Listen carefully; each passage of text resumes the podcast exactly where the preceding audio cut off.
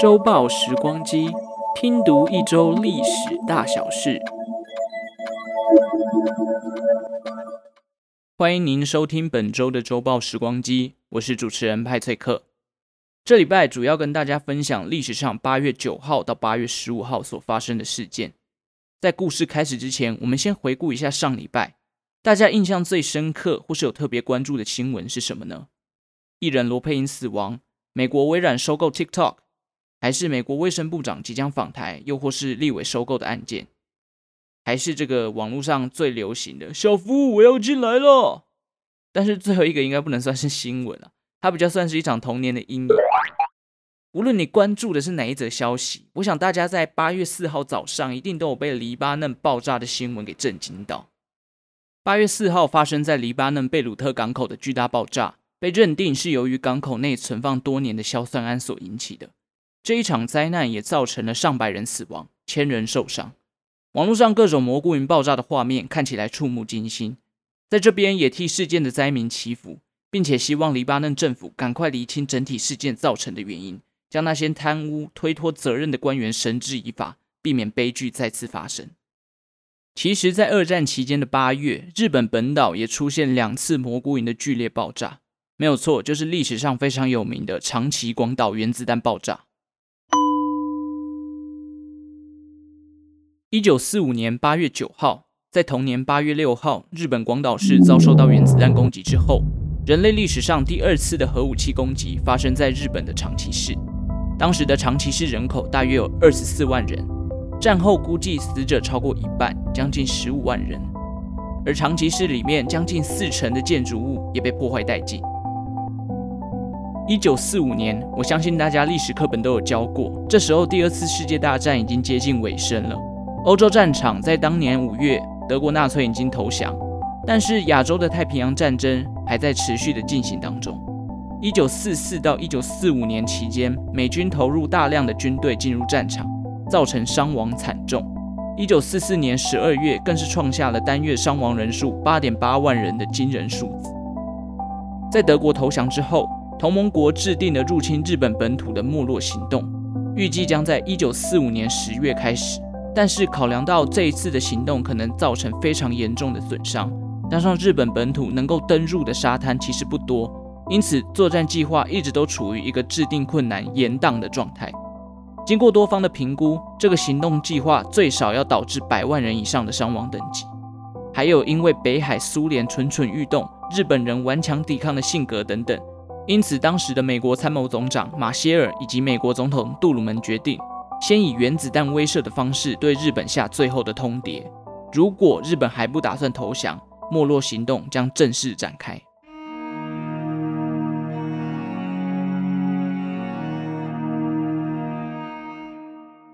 在决定好使用原子弹这项计划之后，同盟国开始选择原子弹轰炸的地点。他们提出了六个城市，分别是东京、京都、广岛、小仓、新潟以及长崎。然而，东京因为在太平洋战争期间，其实早就已经被美军轰得体无完肤，加上天皇也位在东京。天皇对于日本人而言是精神的象征，如果选择轰炸东京，导致天皇死亡。可能将日本人的愤怒引爆至最高点，导致更严重的后果。因此，东京很快就被排除了。再来是京都，京都是因为当时美国陆军军官史丁生的坚决反对，他认为京都有浓厚的文化历史价值。如果美国选择摧毁京都，将背负来自世界各国谴责抹去人类文化的罪名。而新系以及小仓则是受到当时天气的因素而被排除。因此，最后选择广岛以及长崎两地。广岛拥有日本大量的陆军部队，长崎则是日本海军的后勤基地。对于战争而言，摧毁两地可以带给日本军力一次致命的打击。在选好地点之后，七月二十六日，同盟国发表波茨坦宣言。这一个宣言也被视为是对日本人下最后的通牒。同盟国表示，如果日本人不肯投降，同盟国将入侵日本本土。然而，当时的日本首相铃木贯太郎直接对波茨坦宣言表示不予评论，这也间接导致双方的谈判破裂。最终在一九四五年的八月六号与八月九号，美国分别在广岛与长崎投下了小男孩原子弹以及胖子原子弹。原子弹爆炸的瞬间，一团火球从蘑菇云上方喷出，产生了摄氏三千九百度的高温，更引起每小时一千零五公里的狂风。据估计，大约有七点五万人瞬间死亡。到了一九四五年年底，因受到辐射影响，死亡人数突破了八万人。连两次的轰炸，日本最终在八月十五日宣布无条件投降，结束了第二次世界大战。长崎原子弹爆炸的画面也在当时被记录了下来，成为唯一一个记录原子弹爆炸的影像。原子弹的使用虽然加快了二战的终结，但也引来了各种批评以及质疑。当年的美国总统杜鲁门选择对日本投放原子弹时，他的立场表示，原子弹是唯一避免对日本本土发动没落行动的方法。如果对日本本土发动全面的进攻，伤亡人数将远远超过原子弹爆炸中的死亡人数。而批评使用原子弹的人表示，日本在原子弹爆炸之前，其实已经向外界表达他们准备投降的信号了，但这个信号似乎被同盟国忽略，又或者只是美国想要向当时的苏联展示他的军事实力，所以拿长崎来当做展示的地点。无论正反双方的意见为何，都可以看见战争的残酷跟无情。距离原子弹爆炸已经过去了七十五年，这两座城市也已经慢慢的复苏了。希望这样的历史永远不要再重演。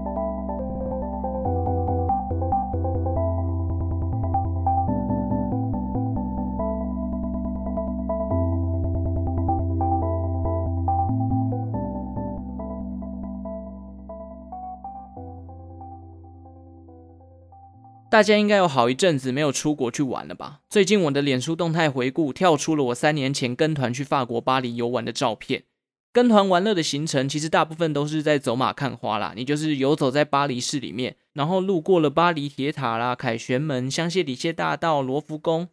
街道很美，真的很美，但是都没有深入去探索每一个刚刚讲到的景点。唯一有进去看的只有罗浮宫啦，就是看了一下蒙娜丽莎的微笑这样子。没想到我在做这一周的周报时光机时，才发现原来在两百二十七年前的八月十号，前身为皇室的罗浮宫被当时的法国共和政府列为博物馆，并在同年的十一月八号正式对外开放。今天的第二个故事就要来跟大家讲一讲罗浮宫开幕的历史。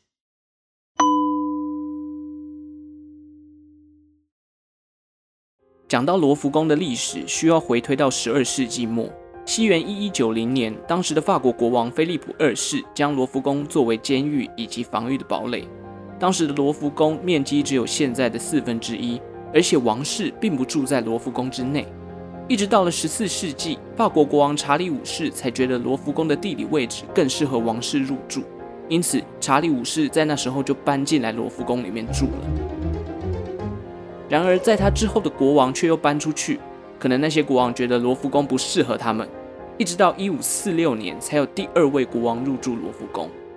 一五四六年的国王是法兰西斯一世，他是一位热爱艺术的国王。这期间也正值欧洲的文艺复兴时期，因此他也将罗浮宫进行改建，增加了许多当时的文艺复兴风格。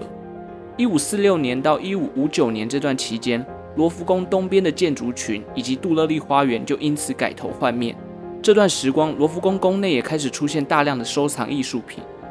一直到了一六八二年，路易十四将王宫宫廷移到凡尔赛宫，罗浮宫就再也不是王室主要的住所了。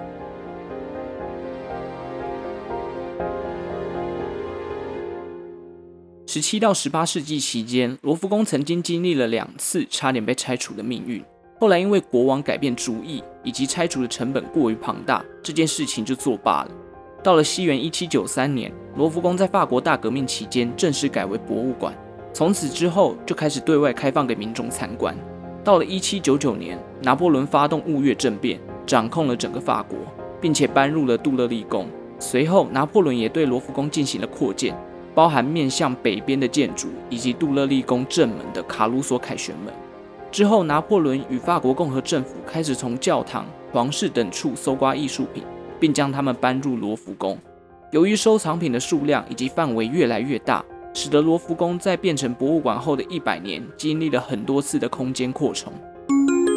西元一八七一年，当时的法国面临内忧外患，导致巴黎市民的不满，选择起义抗争，对抗政府，而成立了巴黎公社。然而没多久之后，巴黎公社就被政府军给压制。在大势已去的状况下，巴黎公社下令摧毁当地各个主要的建筑物，包含了杜勒利宫、巴黎市政厅、巴黎歌剧院以及罗浮宫。杜勒利宫因此被焚毁。幸好罗浮宫的主体建筑没有被破坏到，在这一次的内乱当中，它被保存了下来。在杜勒利宫被烧毁之后，原本一直封闭在广场中的罗浮宫庭院，第一次暴露在城市的景观当中，并成为巴黎东西历史轴线的起点。一九八九年，为了纪念法国大革命两百周年，法国总统委托了亚洲知名的建筑师贝聿铭替罗浮宫的入口进行设计。而现在大家去法国所看到的玻璃金字塔，就是贝聿铭的作品。这边也跟大家提一下，台湾东海大学的路思义教堂也是贝聿铭先生的作品。如今，法国罗浮宫与英国的大英博物馆、俄罗斯的艾米塔吉博物馆以及纽约的大都会博物馆被并称为世界的四大博物馆。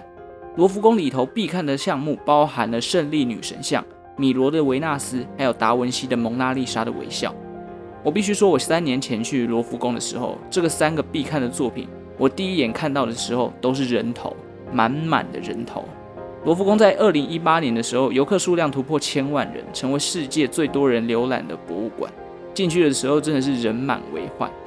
就是你要看什么艺术品，你都一定要先看一堆人头，你才看得到。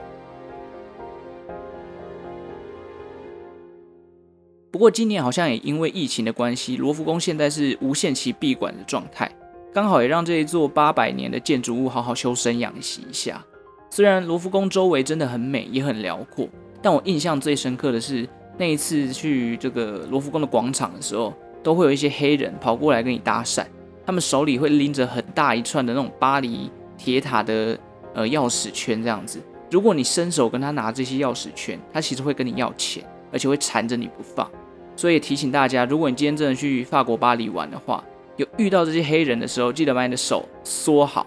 不然他如果看到你伸手要拿巴黎铁塔的钥匙圈的时候，你就会被他缠上。我觉得他们有点类似像是法国版的渔夫吧。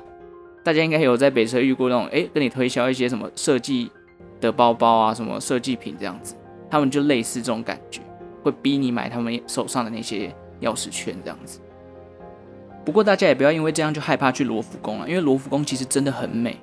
那我也希望疫情赶快过去，有机会的话可以再安排去一次罗浮宫。因为上一次是跟团，你到罗浮宫里面要照着这个团队的 schedule 走，你没有办法好好的去逛这个博物馆，可能认真逛起来，你半天甚至一天都逛不完。我也觉得短期啊，三年内的梦想是可以再去一趟欧洲，再玩一次。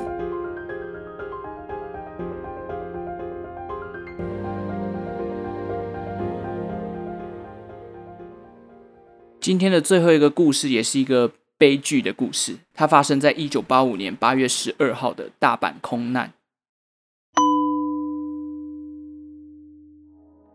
一九八五年八月十二号这天晚上，在日本东京的羽田机场，日本航空有一架载满五百多名旅客的波音七四七，编号一二三号的班机即将起飞。这个时间点恰好遇到日本的盂兰盆节，盂兰盆节是日本重大的节日之一。这段期间的日本人都会返乡去祭祖，有点类似华人的清明节。许多公司跟企业也会在这段时间选择放一个礼拜的长假，让员工能够回家跟家人团聚。